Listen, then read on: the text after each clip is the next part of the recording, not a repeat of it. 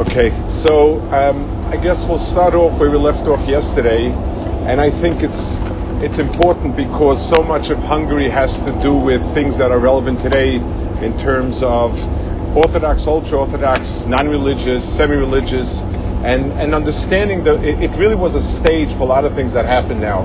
Someone asked me something now, Mr. Mensch asked me now something which was it's relevant today also, and I think it's important to understand the dynamics of it. So the 1700s was an age where um, people began the, an age of reason, rejection of uh, authority, church authority, um, consolidation of governments in the way we understand it today, and therefore, and a lot of ambivalence about church power, Jewish rabbinical power, and things of that nature. So yeah, two things happening at the same time. The government wants more and more a sense of control of the communities. and at least they want integration. You have the people beginning to start sort of thinking on their own and dealing with things on their own. And in Hungary, you have a very um, unknowledgeable uh, laity who just whatever rabbis tell them and so on and so forth from the end of the 18th century, from the end of the 1700s till the beginning of the 1800s, in Germany you begin to have uh, a, uh, a temple changes in in some some small changes, some radical changes in the in the different um, in the shuls, and there's a sort of a creeping reformation happening. This is going on and on, and then you have in the 1840s, you have a, in 1844, you have a conference in Germany, a series of conferences called, uh, Braunschweig was one of the more famous ones, where reform rabbis got together and decided what to chuck out. There were a lot of suggestions ranging from bris milah, Shabbos to Sunday, um, tossing out mentions of Yerushalayim and Tchias HaMesim. Everything was up for grabs the Orthodox community in Hungary was very slow to respond. Now, um, the person, the historian that I feel most comfortable with in terms of his material is somebody called Rabbi Yekasil Yehuda Greenwald. Grunwald, Greenwald. He was born sort of 1880, died about 1950. He was a rabbi in Columbus, Ohio, eventually for many years. Very Haredi person he, was a, but he was a very traveled person. He was in the army, in the Hungarian army. He used to go around town to town checking, you know, registries, um, uh, uh, uh, gravestones, communal records. He had that type of personality what interested him. He, he wrote dozens and dozens of different works on different kufis in Hungary, and, some earlier. It's footnoted, source material, uh, so so it's it's it's really it, it has historical basis he gives his own take on certain things, and you know you can you can do as you wish. But of all the people I've seen that speaks about these things, he really was um, seemed to be very balanced, based on facts, and he has criticisms on everybody, so which I guess makes him either impartial or very partial. I'm not sure if that if that's a, a, a Milo Hisarim, but he, he is like that. So he, the, the, the rabbis were really slow in recognizing it. They basically felt what it needs is a conference of rabbis. They had a conference in 1844. They talked a lot. They, they, they, they yelled at each other. They stormed in and out of the conference. They left with a whole bunch of, um, they left with a bunch of, uh, I guess, psakim at the end of the conference that from now on we decide who should be rabbanim and we'll and, and everybody needs to ask us their questions and so on and so forth. It, it basically was a conference that accomplished nothing by all records, it accomplished nothing, um, and it, it really was was too little, too late, and so on. The um, the really big step came. The government in those days, you couldn't just organize um, a, a religion you know, in America, for instance, which is the, the extreme example, if you want to organize the religion of moon gazers, so all it requires is just incorporating papers and, and you're the Moongazer society and it doesn't bother anybody.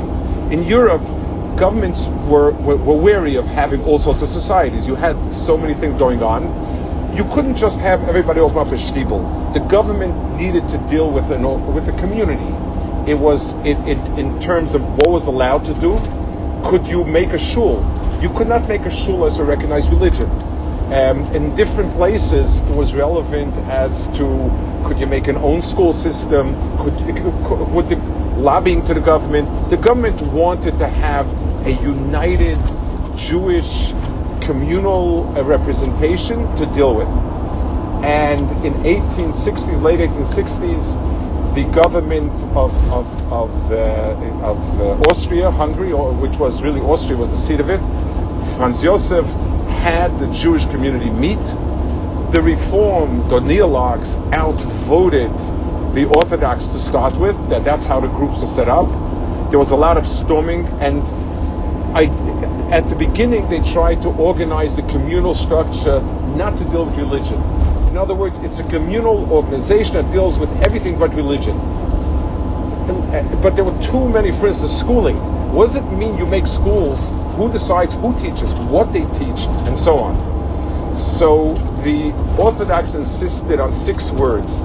Everything that's decided must meet the criteria of Shulchan Aruch. And the, the Neologues refused. The Orthodox stormed out, and the organization that represented the jury to the Austro-Hungarian government was non-religious, and that was the Jewish communal. They petitioned to Franz Josef. Franz Josef was the Austrian emperor. He also was considered, he, in, in Jewish lore, he's a friend of the Jews. He was a positive person. And after two years of hassling him and lobbying, he agreed to have the Orthodox community recognized as a separate community. And thus was born the Orthodox community. Now, bear in mind, Reb Shamshon Hirsch tried to do the same in Germany, and his own community did not go along with him when he was living, and he was, and he died pretty heartbroken that his own Orthodox community would not support the Austritt, the, the, the, leaving of the general communities. There were a lot of reasons for it because it meant you had to have your own graveyards, you wouldn't be buried with, the, with, with parents and grandparents. There were a lot of practical implications of it. So by 1870, it was 1872, Purim, Shushan Purim 1872, Franz Josef um, allowed the formation of the Orthodox Jewish community, which was the recognized as representing Orthodox Jewry and it was considered a nace, a Purim nace. That is 1872, and it's a landmark moment. However, um, Jews are, you know, two Jews, three opinions, and this is where it becomes um, important understanding each of these groups. The three groups that Ellie spoke about yesterday were a lot more complex.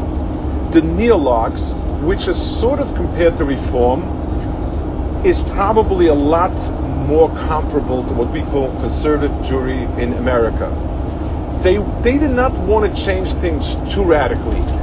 They were okay with the general picture, just the stuff that's bothersome, smooth out a bit. So, so, so the Neologue, the Neologue community was more like conservative community. They did not go for the extreme reform German type of thing. Like I said before, it was not an intellectual movement. It was a movement based more on just kind of to be with it, easy, pleasant, and so on. And some of them were actually um, people who were orthodox in practice, but just felt that it's important to keep the youth the way conservative. There were some orthodox rabbis who were conservative rabbis, and they felt they, they, they justified it on the fact that listen, you have to be realistic. So the neologues themselves were from people that were kind of half assimilated to people that sort of were traditional and even very traditional. The status quo we spoke about is interesting. Status quo people who joined neither of these two groups and they set a plague on both houses will manage without formal why. So the, the most surprising group of people who did not go along the Orthodox were the extreme Hasidim. The Hasidim did not partake in that Orthodox school. The Orthodox founded a, a, rabbinate. They had an office in in in, uh, in Budapest.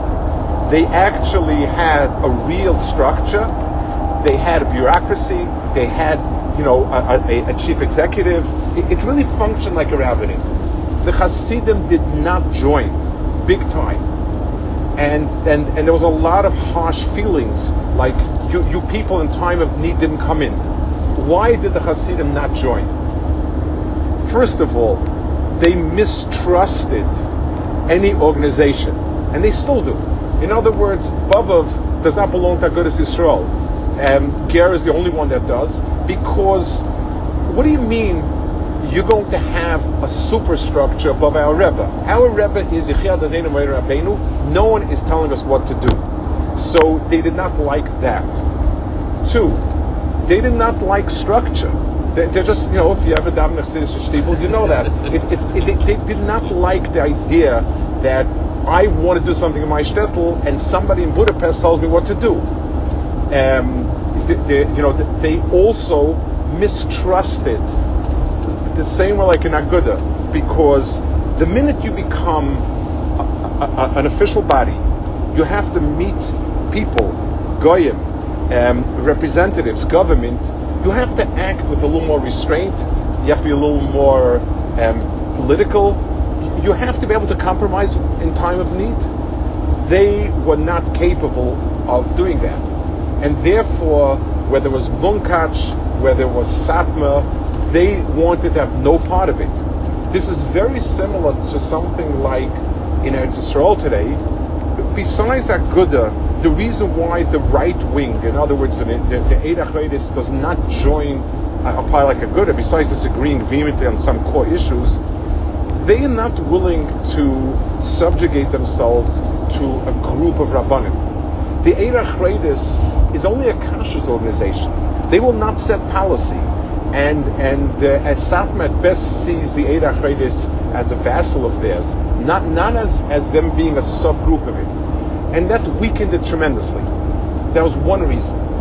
A second reason, and we'll what, see. What was weakened? The Orthodox, because a big chunk, these Hasidim, did not belong to that Orthodox group. Two, the the um, what? They were sort of the Chassam Sofer's children. We'll, we'll get to it in a second. The leader of that group was namely the Ksav Sofer, Chassam Sofer's son the Maram Shik was the biggest Talmud of Sam Sofer. They were the leaders of that group. And they had actually some very capable people, Koppel Reich and Frankel. They had some very capable people running office. And I, I give an example of a situation. It's a little bit of a rough example, but I heard this from someone who was there personally. I had a neighbor of mine in, in Arzei HaBira, my next door neighbor, grew up in Hungary. His grandfather was one of the greatest rabbanim in Hungary, um, his he, he, himself learned by Satmar Rav. He got smicha of Satmar Rav, and then he became a, a Zionist, and, and he headed one of the one of the units in the in the war in Jerusalem. So he's a shmuzman, I like a very smart man, very astute person. And he told me that when Franz Josef passed away, Rabbi Friedman, the Likutei Maharich, very chashma Rav, said a hesped about him he was not keen on saying a hesped. He was a bit kanoi, this Friedman, and and it wasn't, but he had to. So he said, you know, Franz Josef was a guy. He was king. They say it was good for the Jews. Now he pagan. I hope everything will keep continuing to be good. The word pagan, for those who are not familiar, it's a very crude Jewish word, meaning akin to dropping dead. It got out into the news, in the press. There was they were, they were going to lynch people and the head of the of, of the Orthodox rabbinate had to do damage control like crazy. And finally, when they were able to explain, they didn't translate right, they misheard, they, they didn't have in those days videos or tweets, or, so they could able. Finally, he, he, then called him in and he said, you know, it's a it's a it's a nace that we're able to get things under control. You've got to be careful what you what comes out of your mouth next time.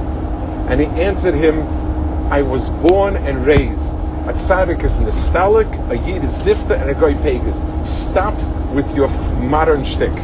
So, so the dissonance between those two type of mentalities didn't didn't allow for that type of structure. So they were antagonistic to it to a big degree.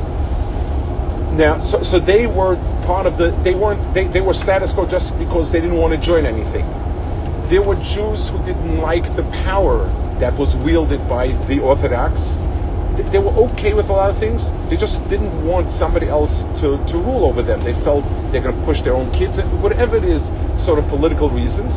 And there were some people that had a bit of a milder, you know, they wanted a bit more of a modern Yiddishkeit, something like modern Orthodox, and they didn't want that. So, so those were groups of people that did not align with the Orthodox. So you had the Masada Hasidim, who had plenty of fights with themselves. We'll speak a little bit about the, unique Hasidus in Hungary, Hasidus in Hungary.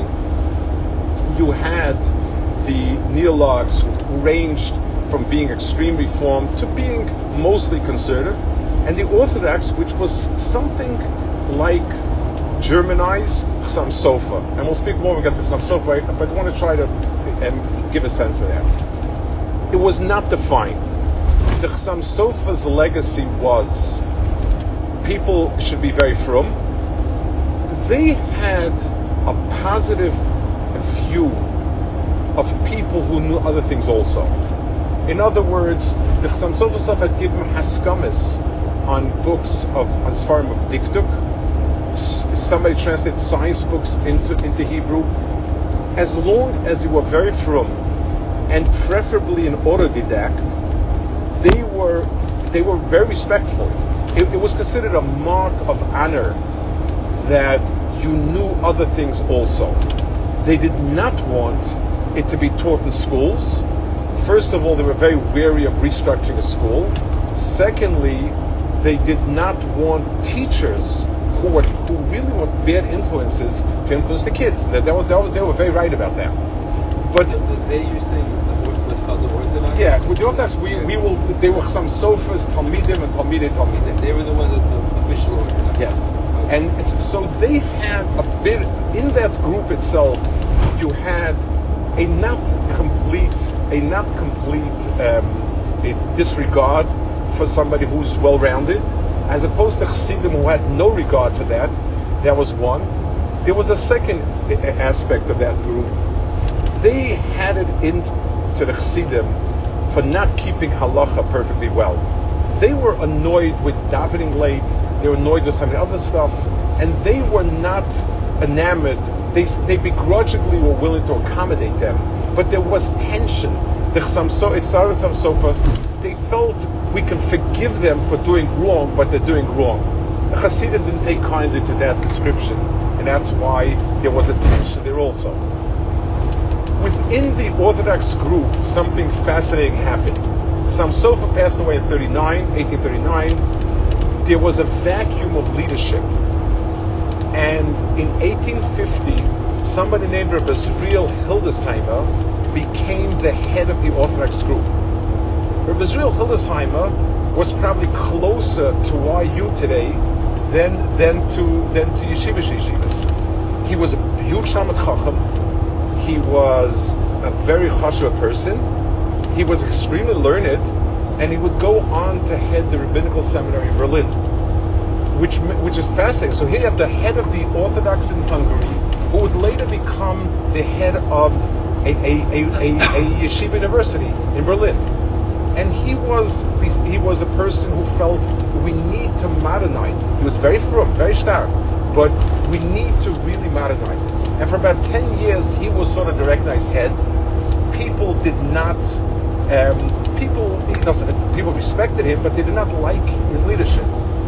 A fascinating. I, I want to tell a little anecdote about Israel Hildesheimer. He, he was in Budapest, and a um, a, uh, a, a Rav from one of the Kanoi towns, from the t- towns that was big Kanoi, came to, to Budapest for an eye operation. And he helped him a lot. He was very. So he said, Rav Hildes, so this Rav spoke to of learning and was very impressed with him. He said, Hildesheimer, you're such a Talmid Chacham, but I must tell you that many Rabbanim s- sit and wonder how somebody as chashuv as Hildesheimer wastes his time studying philosophy and other stuff. How is he mevatel Torah? So he says, Chas says, I'm not mevatel any Torah, but the time of the day that, that you're allowed to spend wondering why Reb Hildesheim is wasting his time, that's when I study philosophy. so, so, so, that's the type of, of time that, that I that I spend on it. He, he was very, very, you know, he, he gave it back. The rabbinical seminary in Berlin was what? Wissenschaft was an Orthodox seminary. In, Ber- in Berlin, it was the most frum seminary. In Germany, it was the frumest. In, in, in, in Hungary, it's, imp- it's, implausible, it's impossible to imagine it existing as being Orthodox. It was a, it was a it was a yeshiva where they, they lectured in philosophy and other things. Very frum. It was, it was kind of a very frum version of a university, but that's what it was. It was a seminary. It was a, what? No, but but there was a lot of Rav Shamsa Perush was also um, Hungarian. There, there was an overlap because of Austro-Hungary. uh, It, it was sort of an overlap. In 1860, a more canalistic group, people more to the right of the Sofers, took over the Orthodoxy and became extremely dominant. There are two people I want to mention, three people. There was somebody named Reb Chaim Sofer, who was not related to Sam Sofer, a fiery kanoi. He was the Rav in Munkach and got into fights with the Munkach Rebbe about his not keeping halacha the way he saw fit. And he was a firebrand, no compromise. And there was somebody called Rabbi Akiva Yosef Schlesinger and Hillel Kalmai. Hillel Kalmai was a Talmud of Sam Sofer, Rabbi Akiva Yosef was was son who were extreme kanoim. They tossed out the Hildesheimer, took over the body, and moved it to the extreme right. This has a very fascinating end to it. Rabbi Kiva Yosef Schlesinger, Schlesinger went, he, he was a big kanoi. He said, Chutz Laretz is bad. So first he wrote a sefer called Lev HaIvri, a, a canonic work against everything wrong with the reform, with, this, with, with Hungary and so on. He made Aliyah to Eretz Yisrael. And he was an interesting person. He pictured a country where you divide up the land with groups of people. 10% of people would be sitting and learning. Everybody else would be farming. Once a month, you know, every month a different group would do army service and so on and so forth. He wore tchelis. He wanted to blow shofar on Rosh Hashanah and Shabbos because he held you allowed to. And the Kanoim Yerushalayim destroyed him. They, they, they took his his tchelis talis and they tore it to pieces. They, the, his own father-in-law, they, they, Chaim Sofer wrote back to his father-in-law and, and he told his father-in-law that you should know the son-in-law's gone off the derech. Take away every penny that he has because he's busy buying land in Eretz Yisrael. And, and, you know, who knows what can happen with that. So he was disowned by his own family and he died a pretty much a lonely person. It was a, it's a fascinating chapter. He was a very original person, Schlesinger. Was He- very? original person. He actually, it was a time when he had become very modern and Germanized, and then he, he sort of boomeranged back and he became one. So in that group, in, in that in, in that um, Orthodox group, they actually um, had their own factions from people who, who wanted tactically to do to, to change things to people who believed some modernizations are order to people who later became kanoim and said all of it is bad. Like what happens when they do of So with, with the war, with 1940, with, with the war, basically it all ended. Now, of the groups, as time went on, Which war? What? World War II. Yeah. So so as time went on, the following things happened. This is Ellie mentioned yesterday, which is also very interesting. The Hasidim became stronger and stronger. Um, just they, they, they had larger families. They, the, the, the groups grew. There was infighting and so on, but but each group became they became bigger and larger. The Zionism became a strong force, uh, um, and the and the sort of I guess I don't know if the, the, neolog is just a catchword, but it, it German, it, uh, Hungary had a lot of non-religious, um, sort of traditional people or people affiliated with Zionism or something. That was group. The Orthodoxy froze, and and it doesn't exist. You know, the Samsofa's legacy as such basically ceased to exist as a group of people. I mean, we'll speak about his legacy in, in a bigger term, but but that group ceased to exist. They sort of most of them folded into Hasidim. They became non-denominational of sorts, and and today there is nobody in the shul over here where we davened last night. It's a holdout because they davened as Ashkenaz. One of Samsofa's big battles was against Avik Sfarad, and and and that's a holdout. But they didn't stay. And it's interesting to try to understand why these different groups succeeded, didn't succeed, and so on. Um, you know, the question was what would have been ideal, which is which is a, a hypothetical question. Nobody knows, nobody can answer. And the fact that they split so strongly and they made a very clear demarcation um, is seen as having saved whatever orthodoxy there was. Um, and the truth is that Shamshachol Hirsch also made that demarcation. It, the idea that very, there's a very clear red line of when you cease to be a Shoma Mitzvahs. Um, so that piece seemed to have done well. I think, I, mean, if I can guess, again, it's a sort of a hazarding a guess as why the, the Hasidim were a lot more successful. And we'll speak about Hasidus later on. It's because a they had charismatic leadership. Whereas when the Samsova passed away, they no longer had a person that was a leader. It became an organization. It became sort of a structure, but there wasn't a person that was drawing people like the Samsofa. That's a problem. Hasidim, almost by definition, had a leadership, a strong leader. That sort of made the Chassidus or, or, or, or broke it. And also, I think they had a more positive. What are we? We are Satmar. We're something. The Orthodox is defines itself what we're not. Yeah. In, other words, basically, we're not neologians. We, there wasn't a very strong positive message. It was more about what you don't do than what you do do part of the picture of, and this has to do with the Sofa's legacy, was what do you do with issues that are not halacha issues, but they're more a trend? And this is what we spoke about. The changes they wanted, most of them, certainly the earlier groups, were very careful to stay within halacha because they didn't want the opposition. What do you do when it's clear that a group is trying to move in the wrong direction, but they're not doing anything wrong per se. Do you make an issue out of it or not? What happens if everybody decides to get dressed in shul with their favorite football team's uniform? Do you find an issa or not? making a chuppah in a shul has no real issa to it. But the reason they made it was to look like a church. So, so what do you do with it? So the, the part of the, those the, the orthodoxy's principles was not once they recognized that all of these changes were preludes for, for, for some real fundamental change, you know, once you get everybody to look like a guy, sound like a guy, you know, act like a guy, then, then being a guy is just another step down.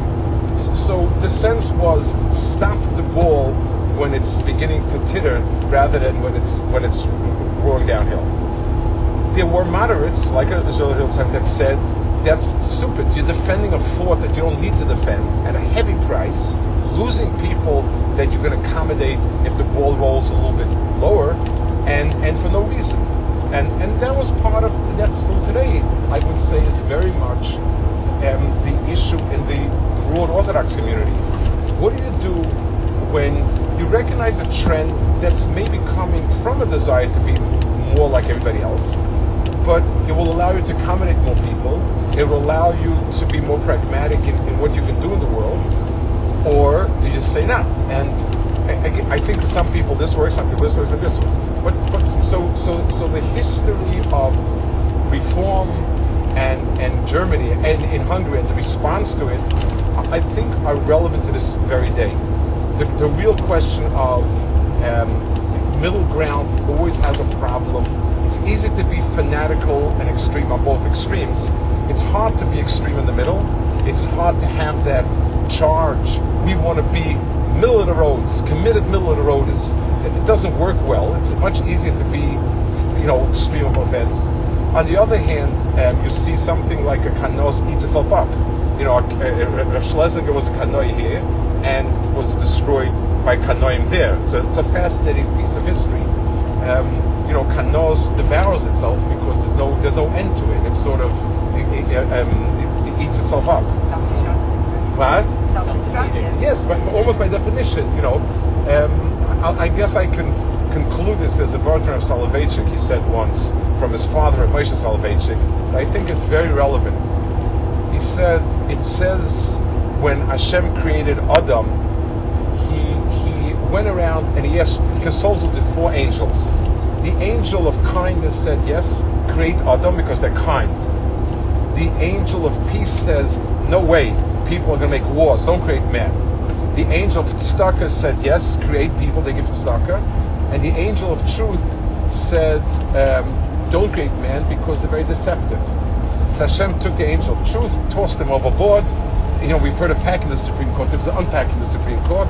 And it was two to one vote, and we're around because of had two to one vote. That's a medrash. Yeah, it's, yeah, it's Chazal, very That's- Chazal. that's- I Shenem Eretz Eretz Yisrael. So, so the Welt says, the Kotzker says on it, why did he throw over the angel of truth? And his answer was, because if truth is against you, no matter how many people you have on your side, you still lose. So he had to get rid of truth.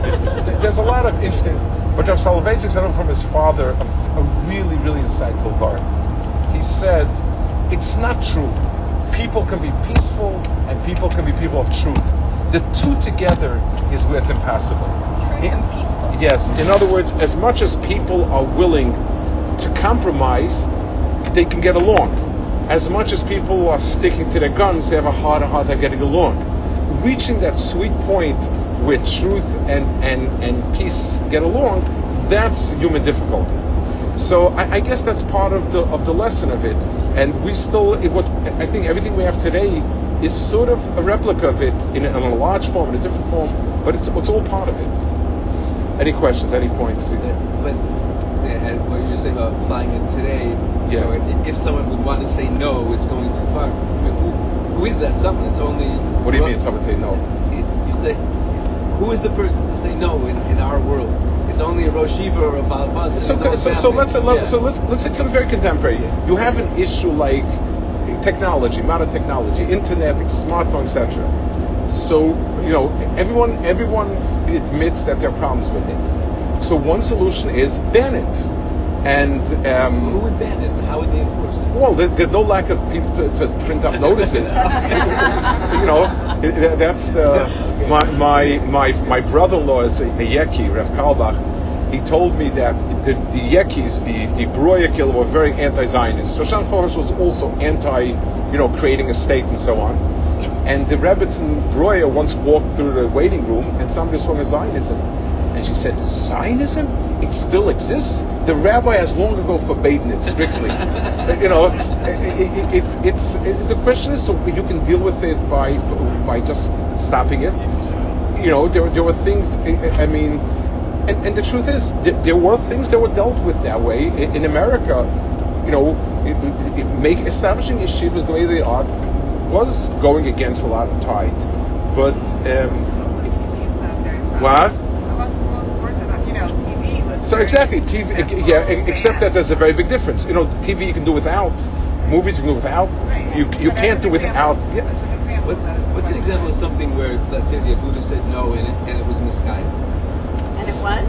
And it was miskayim. It's, so it, it, it lasted. It, it lasted. It, it's I don't know. There are occasionally issues I, I don't know, and that's what Aguda has the same problem. It's an organization, and once you have an organization, it doesn't have the clout in a community um, where you have a very strong leader or a very charismatic leader.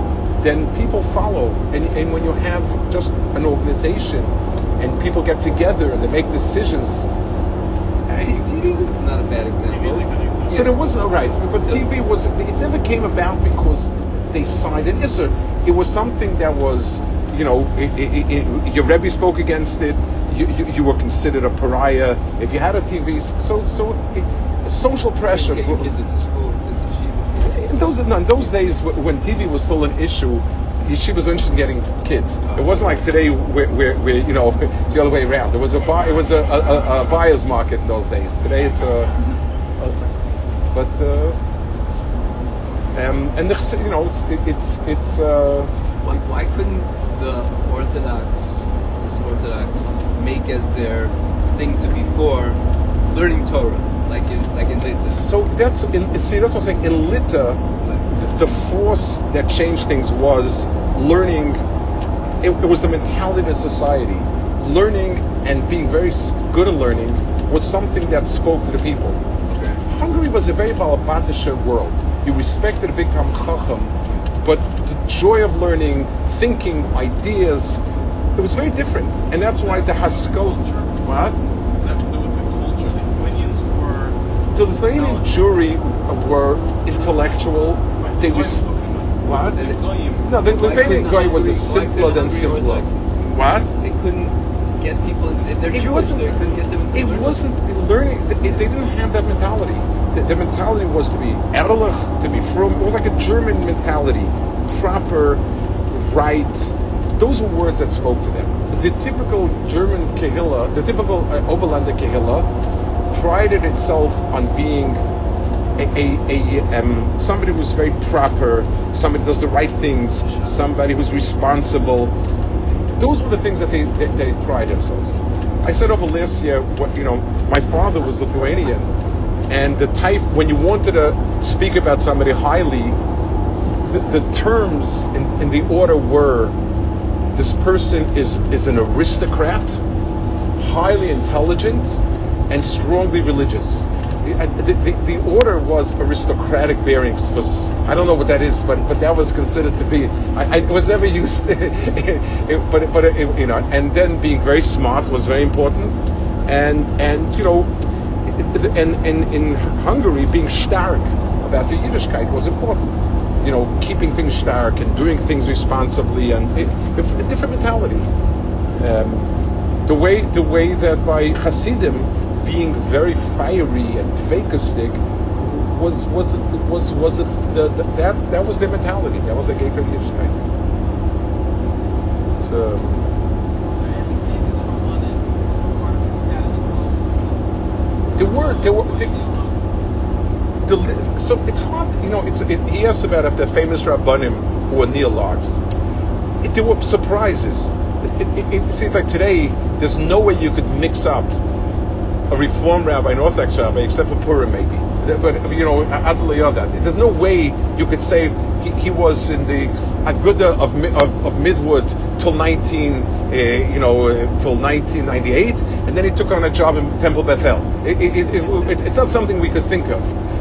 You have to understand that in in in, in Hungary, you had rabbanim, and you'll see the pictures of them, who looked like you couldn't pick them out of a group. And one day they basically said, "We've got to change everything." And you wouldn't recognize them because they became pariahs. But there was no, there all even Chorin, Aaron Chorin, was a rav that the Chassam Sofer had written Askama. They, they, they were rabbanim that was still somewhere in the middle, and they could go either direction with enough pressure. It's, it's something we can't relate to. It, it's unthinkable for us that somebody could, could, could make that change. But, but there was. Germany, in Germany was mostly secular kind of people who had become maskilim, who then became rabbis. There was a period of sort of casting off everything and then and then becoming whatever it is. In Hungary, you, you had people that just at the at the at this rabbinic conference you spoke about, where the Orthodox formed. One of the heads of the conference said he insists they bring the rabbi of Pest in, Rabbi Schwab. Never looked at each other. Why is he bringing Rabbi Schwab? But he insisted. He's not. He's not willing to stay unless Rabbi Schwab comes. Rabbi Schwab came, and he said, "Yes, we need to have secular schools for our kids. We need to this and that. Like everything they were against, and they basically just walked out. And it, it, it, it was hard to understand. And that's that's what it was. It's, uh, Was there any thought? Sounds like there's people who joined up with them. Why they never? Aguda didn't Aguda didn't come into being until there were Aguda did not come into being until 1900s, early 1900s. They modeled themselves. There were two or three models similar to them in different in, in different communities. They, they, were- they didn't they, they lived apart from all of that politics. Hungary had its own life. They didn't need Russian Polish politics. So th- there, there was a handful of Hungarians. There were not many Hungarians. There wasn't. What? That's true also. They, I mean, they felt that they had succeeded. They felt that the Polish Jewry and Lithuanian Jewry had gone down the drain. They, they were not religious, the vast majority. We, we're holding our own, and you know, So you're saying that even with the Milos, Hungarian Jew, was a higher religious level than the majority of Poland, Lithuania? and, yes, but not not necessarily because they were better. I mean, I guess they they're. It just didn't interest them. The Polish Jew, my uncles, my mother's brothers, were diehard communists, uh, but you know, as a young kid, I was scared of them. When I got older, I would talk to them, and I realized they had a story. They were bitter and angry. It, it came about because life was rough. They had a lot of anger towards the higher classes, and Rabbanim were lumped with those classes. Um, you have to understand something. In these communities, this is another. There was a sore point. The leaders of the community were the very wealthy, like all third world countries. Um, they, they, they did, there wasn't a middle class. So you had the people. 90% of the people were on the taking end, and 5% were on the giving end and they wanted to have 95% of the vote, and you at their mercy. So when the more religious people were in seats of power, the, the other people felt disenfranchised. They don't care about us. They don't care that we're walking around barefoot and, and hungry. The- yeah, their big stomachs with the big gartel around it. No, all of that talk, all of the stuff in our scholar books is anger and hatred. And then when these powerful people became leaders of communities like in Hungary, they tossed out the Rabbanim they didn't like, that made their life miserable, and brought in Rabbanim that made life more comfortable. The, the, concentration of power, because they, they were dependent on, you know, it's, it's still like that in, in a more modern community. Let's say the school is supported 40, 50% by parents and tuitions and local people, people giving smaller donations have enough to support some infrastructure. In a Hasidic community, there's five wealthy people that hold out the meisters and everybody else goes for free. So, so you have an extraordinary concentration of wealth and power and, and bitterness. You know, it, it, it's, it, sometimes yes, sometimes not. You know, but but you get that that. Uh, um, so they were so, so they were very anti. In Lithuania and in Russia, people were intellectual, and and they got into it's so. It's because of who they were that they were so anti-religious. Hungary never had those elements. Life was better. It was more. It was it was more comfortable. It wasn't. As, it, it wasn't. They weren't wealthy, but they were much a more calm life than than than the Polish and and the Russian for sure and Lithuanians. So and, and they were not that intellectual and they were not into social justice. It was different. It was a different world. Was a guy in Oilem. How did himself? I mean, how did he? How do what?